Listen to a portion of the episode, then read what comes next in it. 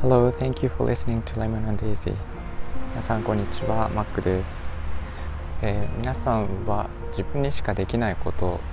オリジナリティを探すことってできてますか？私もそんなにできてはいないんですけどそれの見つけ方について今日はお話をしようと思います。えっと、今やられてる仕事とか勉強とか夢中になってることとかあると思うんですけど、えー、それをやっている前は何をしてましたか？例えば仕事転職前とか、えー、勉強していたことこととか、えっと、さらにその前は何をしてましたか？でその前は何をしてたかっていうことで、えー、どんどん遡っていく。で今やっていること興味があること、えー、例えば私の場合はデザイナーなのでデザイナーとしてやっていることとか興味があること考えていることをまず並べてきます。で自分の場合は、えー、興味があるのがそうですねプロダクトデザインとかアプリのデザインとか、えー、そうですね人工知能とか音声メディアとかいろいろ興味があるんですけどあとは、えー、以前やっていたことは英会話講師で、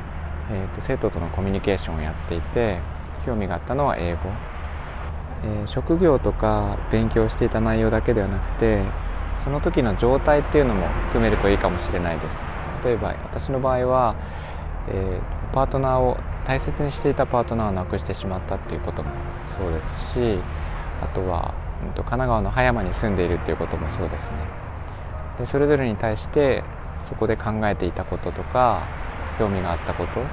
を書き並べていく。で横に並べていくと,、えー、自分がやってきたこと興味があったこと勉強していたことに共通項があったりとかなかったりとかすると思うんですけどそれを、えー、掛け合わせてやると何ができるのかっていうのを、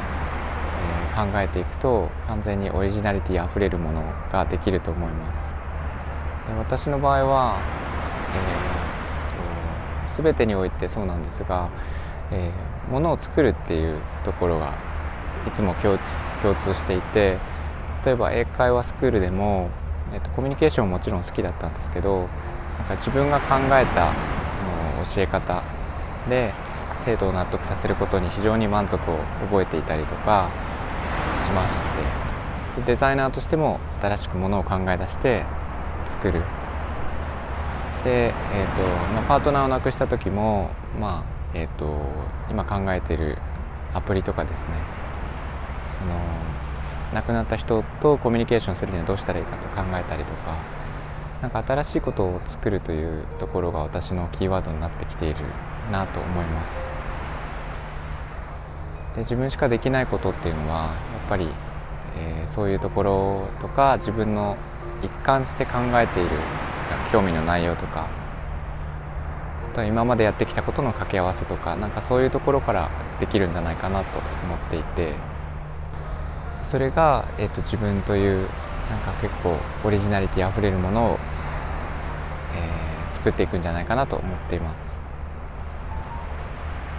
でいろんな掛け合わせがあると思うんですが、まあ、人それぞれ絶対違うのでそれを掛け合わせていくと同じになるっていう人は多分いないと思うんですよね。でそこをどうやって見せて輝かせていくかっていうところがきちんとできれば、えー、なんていうかなそれが職業になっていくんじゃないかなと思ってます。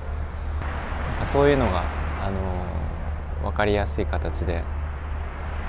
なんかね書き出せるようになるといいかなと思っていますね。私ちょっと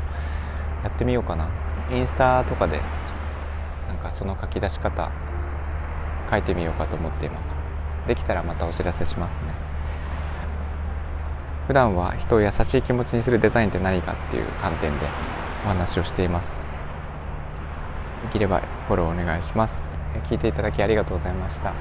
えー、みんなが優しくありますように Thank you for listening. I'll talk to you later. Bye bye.